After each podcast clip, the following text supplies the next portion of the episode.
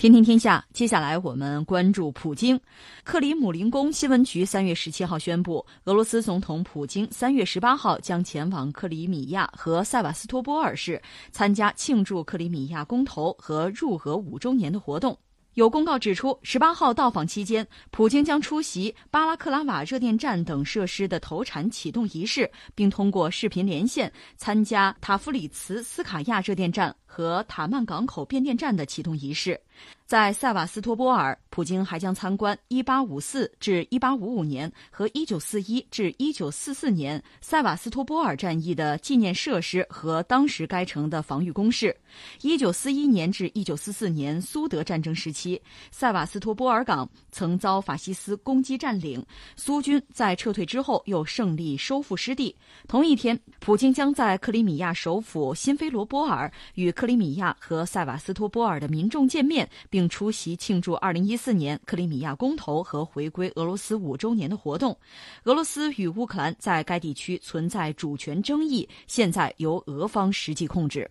五年了，时间过得真快。我记得当时俄罗斯采取行动的时候，我们节目还高度的关注过一阵儿哈。这就五年过来了，怎么说呢？简单先说说，说说克里米亚吧。嗯，刚才你讲的那个塞瓦斯托波尔有两次战争，一次是苏德战争，就对苏联讲就是伟大卫国战争；还有一次就是十九世纪那次，就是克里木战争。这两次都和塞瓦斯托波尔有关。那么那次主要是和谁？和英法土耳其干了一仗。呃，怎么说呢？就是克里米亚吧，这个一七八三年左右，正好法国大革命那阵儿哈，也一七八三年那阵儿呢，克里米亚是被纳入过俄国的版图，是这样的。呃，刚才我们讲后边克里姆战争什么的就不多说了啊。那后来有了苏联之后，不就是又这个二战，然后和德国打了一仗，克里米亚、这个塞瓦斯托波尔，这都是很重要的战场啊。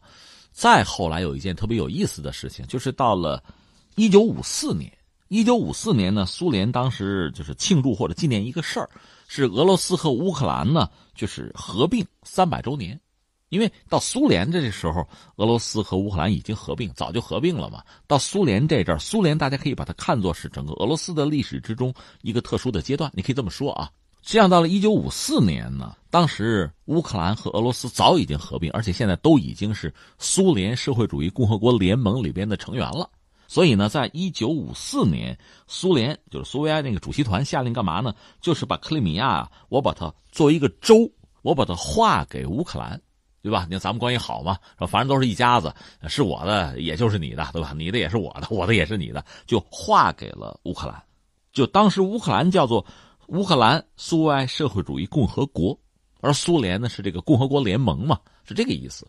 因为都是一家人，有这个前提，而且双方就是俄罗斯也好，乌克兰也好，都是苏联的一部分，都是加盟共和国。在这个前提、这基础之上呢，当时的这个苏维埃的最高苏维埃主席团就。下令把克里米亚划给了乌克兰，这我们说清楚吧。然后这一直到哪？到苏联解体。苏联解体，这这事儿就多了，大家纷纷独立，俄罗斯、乌克兰都独立了。那这个时候，我们就问一下：克里米亚算谁的？对人家乌克兰来讲，当然算我的，当时画的呀。嗯。可对俄罗斯来讲，很多人说不对呀，苏联都没了，苏联画的，苏联没了，这得给我们家呀。你看，一开始这个矛盾等于就就存在。而且这就是有争议的。对，当时有一些政客就拿这个说事儿嘛，讲民族主义啊，然后讲爱国主义，就拿这个，这就是事儿，所以就各执一词。当时只要苏联一解体，这个问题自然就存在了，到底算谁的？呃，再后来呢，因为就苏联解体之后，克里米亚本身呢，它也有自己独立的倾向。乌克兰说这么着吧，克里米亚你要不就是叫自治吧？这样，在一九九二年呢，克里米亚就成为一个自治共和国，但是它本身还是在乌克兰里边，应该这么说。而俄罗斯方面这回议会站出来说：“你看，咱们算算账啊，苏联没了，当年那个条约就失效了。那在这个情况下，就克里米亚这个半岛的归属，那咱们谈谈吧。就是我们俄罗斯跟你们乌克兰再加上克里米亚，咱们三方谈这个事儿，咱坐下来聊，看看怎么着，到底怎么办？”乌克兰是断然拒绝，那怎么行啊？对吧？这没你什么事儿，有事儿也是我们，就是乌克兰的政府和克里米亚，我们谈。那是我们内部的事，跟你没关系。俄罗斯你得躲一边去是吧？所以双方的关系吧，吧，只要谈到这个问题就好不了。后来再往后推到了一九九七年，在这个全球的格局大的变化这个背景之下呢，俄罗斯和乌克兰本身，咱俩先达成个协议吧，咱俩这关系先确定一下吧，有一个俄乌的友好合作的伙伴关系的条约。那在这个条约上，实际上就明确，克里米亚我们是不想这个半岛，这是你乌克兰的。嗯，当时就就确认这你们家的事儿，我不管，还是你们的。那等于说，当年呃俄罗斯的议会所说的“一九五四年条约废除”什么的，那个俄罗斯也就不提了，就这么着了。所以，因为在这个问题上，俄罗斯等于说是让步，就是确认克里米亚是归属乌克兰的，俄乌之间也就没有太大的问题和分歧了。从一九九一年开始，很多人就念叨这个事儿，到现在基本上 OK 是吧？你说的啊，那咱们就就交朋友吧，就好好来，就这样子。但是接下来这个所谓国际风云再次变化，到了二零一四年，就乌克兰颜色革命，俄乌的关系发生了巨大的变化。就亚努科维奇当时不是逃到俄罗斯去了，乌克兰整个就等于说再次和俄罗斯是一刀两断了，投靠西方。在这个背景之下，从俄罗斯这个角度讲，当然不能接受了。我们之前也曾经聊过，在西方或者在欧洲欧盟吧，和俄罗斯之间恰好是这个乌克兰。乌克兰块头还很大，如果他能很好的利用自己这个独特的位置，那他块头大嘛？他要是特别小的一个国家，就不太好办。他块头大，他本来有可能控制好自己的这个节奏和航向，就是两面得利，左右逢源。但是他没有，他完全倒向西方，俄罗斯肯定受不了。那这样一个状态下，那解决一下克里米亚问题吧。那对俄罗斯来讲，最简单的办法就是，我就支持他们公投吧，就是克里米亚归属的问题。为什么支持公投就行了？六成是俄罗斯人，你只要公投，肯定是这边。对，所以公投这个东西啊，你听着，哎，好像挺有道理，是吧？这个少数人服从多数人，不是那么简单的。对俄罗斯来讲，这是个既成事实。克里米亚半岛就是他都不用移民，谈不上移民，原来就俄罗斯裔就多，只要公投，肯定是这个结果。还有一些，你看历史上有一些国家呢。呃，一九八二年，英国和阿根廷打过一仗，一般叫做马尔维纳斯群岛之战。这个叫法是阿根廷的叫法，显示这岛是他们的啊。英国叫福克兰群岛之战。那个时候，英国人把这岛给抢下来了，抢下来。从那时候到现在，那阿根廷当然不服气，不服气，但是打仗也打不过，但是表达也不满意，也不敢搞公投。为什么呢？因为这么多年，英国人有足够的时间移民呗。二代三代都有了，只要公投，肯定大家心向英国，而不是阿根廷，就出现这么一个局面。如果你要再往前追的话，你看当年这个历史上看夏威夷的归属问题，日本和美国都抢夏威夷，夏威夷当时人家有女王，人家是个独立王国，日本怎么干呢？移民，大量的移民。那想着哎，移到一定程度，我就公投，一公投就是我们家的了。美国不干嘛？美国最后什么造反吧，政变吧，把女王推翻，弄了个议会，议会自愿的加入美国，混到美国那边去了。所以你看，所谓的我们说公投本身，这里边道道很多。当然说，刚才我们讲的这个，不管是英国。或者还是日本或者俄罗斯，这没什么可比性，嗯啊，各有各的特点。但是简单的讲公投，我们只能是呵呵一笑。对，这里边猫腻太多，道道太多，必须具体问题具体分析。但是就俄罗斯来讲，他很自信，你只要公投就这个结果。嗯，果然。是我们看美国的态度哈，美国对克里米亚这件事儿呢，他是不承认俄罗斯对克里米亚的控制，而且他就说了，他说五年前俄罗斯组织了吞并克里米亚的非法公投，现在有消息说美国、加拿大还有欧盟就宣布对俄罗斯要实施制裁了，理由就是俄罗斯去年的时候攻击了三艘乌克兰的舰船，而且呢吞并了克里米亚，并且在乌克兰东部地区挑起了事端。当然，俄罗斯这边也是不示弱哈，他就说不会对此来坐视不理的。